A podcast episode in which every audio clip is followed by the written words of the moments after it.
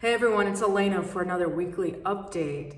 This week, I want to talk about the American dream, a phrase that I'm sure almost everyone has heard, and especially from foreigners that are are not from America and probably don't have anybody that lives in America, but they talk about this this American dream and I think it's awesome that people have these ambitious dreams but one thing I noticed as I was growing up is that what Americans coin as the American dream, which is basically you you go through school, K through 12, you graduate, you go to college, you graduate college, you get a job, and that job helps you get a house, buy a car, eventually, or maybe beforehand, you get married, you have kids, and then you live happily ever after,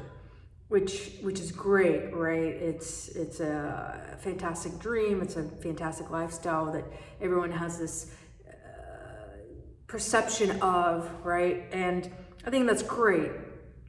And that was something that was kind of instilled in me even as a as a kid when I came to America was okay, you need to have good grades, you need to go to college, you need to graduate, you need to have a really good degree so that way you have a career for 30, 40, 50 years, however long. And you need to save up for retirement and eventually go find yourself a husband and, and have kids and, and so forth. And the first time, honestly, that I ever felt like I was living the American dream or had achieved it was when I bought my first house. I remember um, basically I was driving to the title agency and it was probably about two hours to sign all the paperwork. I put an offer in, it took one or two months and and then I closed. And I recall, like, I wasn't emotional at all. It was something I was saving up for for some time. I was really making it a point to save up for a house. It was time to get out of rental and and just start adulting, basically, and and and living the American dream. And I remember signing all the paperwork, having really no emotion at all. And I got in my car and I was driving, and from the title location to the new house that I just bought, it's probably all of five miles. I got in the car and I start driving off, and for some reason, I just start bawling out of nowhere because I'm not sentimental or emotional over those kind of things and it was just so bizarre and i was like wow why why am i crying? What is there to cry over? I just bought a house on my own first house. What what what why am i crying? And then as i'm i'm having this conversation with myself i realize oh my gosh i am living the american dream. I am that's a huge proponent or component of the American dream. And in that instance, I felt like I was achieving what most Americans get or want to have or whatever. And it was a great accomplishment, and it, it really was. But then the older I get, the more I realize the things that are your standard American dream begin to really, unless it's your personal dream, what the American dream standard really starts getting you into is a trap. And I'm not making this political at all, but some of the things I've been noticing that are dreams are ways to to trap you in your thoughts and, and your ambitions and and goals and, and, and so forth. And so, what I thought was my American dream and what was ingrained into my brain as a child, and now my parents wanted the best for me, I, I understand that. But when I would push back on, oh, I don't want to do this, I don't want this kind of degree because of this, and I honestly, actually, fun fact, most people probably would be surprised by this. When I was in middle and high school, really all my education, uh, until I got to college, I could care less about my education. I had an extremely short attention span my English was pretty poor until at a certain point.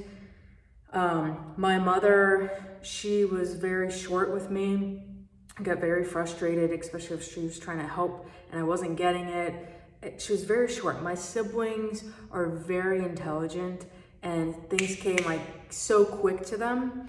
And for me, it was, I'm a, I'm a visual learner and I, I can't read one uh, something one time and just get it instantly. There's certain aspects, sure, but I like to reread it, see it, hands-on. It's kind of all the learning spectrums. But it was very frustrating to my mom, but uh, when she was helping or would grade or whatever, that I wasn't picking it up as quickly as my sister and brother. And a lot of the areas I struggled in were uh, math. And looking back, I don't know if I really struggled or it was just, there was, she didn't understand how to help me in the way I needed help. And I remember to this day, actually, I remember I always felt like I was the dumb sibling and kid and they were so smart and and I was just the dumb one. And I think I uh, at a certain point I accepted it as reality. I'm like oh I'm not that smart because I just always felt like I was not smart. And in college I did much better I there was just a switch of okay this is this is on me and and I have my own control of my life and the way I want to learn. And I remember too that my mother would tell me, Well, you're not smart enough to go to UF. You're not smart enough for this. And so I think in, in, in a certain way, I kind of accepted that I'm not smart because I, I, I have an adult telling me I'm not smart. And I was really into sports. That was probably another American dream part, but I was really into sports. I played competitive soccer and softball, and I was very good at it. In fact, I remember to this day too, I said, the only reason I would go to college is because I'm getting a scholarship for sports. I don't care about my education. And when I was in about high school time frame, I tore my rotator cuff and at that point, I had a reality check of crap. I may not be able to play in college, and I probably should have a, a path that's not including sports because I didn't know if I could recover. And thankfully, I had that mindset because I couldn't. My, my shoulder was done for. I, I pretty much had no career after that. And there was just something that made me go, crap, I need to figure this out and figure out what I want to do in college because beforehand I was like, I'll just do criminal justice. It was just a, some some degree to get my scholarship in, in college for sports. And only I think I was freshman, sophomore year of high school did I realize like, okay, I need to be a little more serious.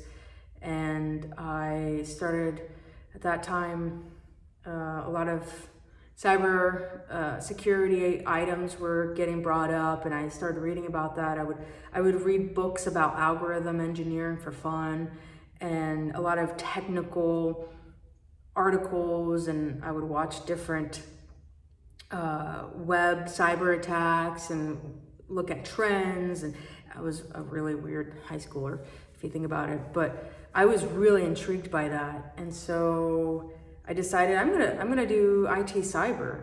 And I remember my and it's it's like in the engineering department for most colleges. And my both my sister and my mom actually told me they're like, well, you know, you wouldn't be a real engineer. It's like, oh, okay, yeah. Well, you know, you're not gonna be a real engineer. Okay, cool. I'm still to go to college and I'm to do my own thing. So when I got to college, I did the coursework. I kept quiet. Didn't tell my parents what I, what was happening, what grades I was getting, other than I'm passing and I have a, a great GPA. And these are the things that like it's so funny because part of the American dream for a lot of people are to go to college and, and get an engineering degree or any kind of degree. And I was very fortunate to have enough education in my middle and high school to set me up to get scholarships that I went through college without basically any debt coming out. And, but still, it's just like, it was like I was living this American dream, but I was also being beat down by the American dream. And it's just interesting as I continue to grow up, all the things I would not change my life because things had to happen to get to where I am today. But if I could talk to anyone that was maybe adopted overseas and really any adoptee that gets pressured to be a certain way by their parents and siblings by going into engineering or telling them you're not a real engineer um, because they're not mechanical, electrical, whatever the other ones are. Think about what you really want. My mom never asked me, What is it that interests you? It was more like, You need to do this. And, and that's fine but it's up to each person to fulfill what it is they want in their life versus continuing to listen to other people and, and, and the way that they want you to live and the way that the American dream is. Because the American dream that might most people might have is not the American dream that everyone has. And I realize the more and more I get older and more aware and of myself and my aspirations, the less of the American dream that I want. I don't necessarily want to be stuck in this one area. I don't want to fast forward and, and have a husband and have kids right off the bat. Like for me, it's I want a career. I want to do a list of things, which is such an abnormal thing of the American dream. In fact, I'm perfectly happy if I was living in a 400 square foot condo or anywhere really. Like for me, a house, I felt like a house was a good investment and it is, but it was what I needed to do versus maybe what I wanted. I want a house, but the pressure that I had growing up was you need a house to fulfill this American dream.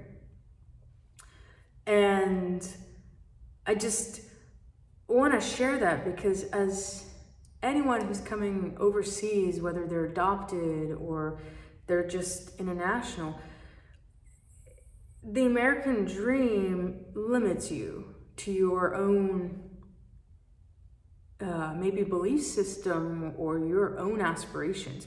Really start thinking about what is it that you want and how can you achieve it. And it doesn't matter if it's the American dream. Don't don't fit into this template of an American. I think more and more people are starting to realize that. But as I continue to get wiser, it's like, okay, no, I thought I wanted this, but it's not what I wanted. It was just something that from a certain age I was ingrained to want, but that's not what I want. So it's kind of undoing your mental thought process to to understand what is it the path that you really want. And so I just think that th- this is an important topic for really anyone about trying to figure out what it is that they want and the pressure points that they may have in their life. It's really to sit down and think about what is it you want and not what kind of American template of a life that you feel like you need to live. So I, I really hope this is beneficial for a lot of people. I appreciate everyone checking it out. And hopefully it helps more than just the adoptees, other people who also have this maybe uh, contemplation within themselves. And at the end of the day, yeah, I just want to make sure uh, it helps people. So thanks for tuning in and see you next week.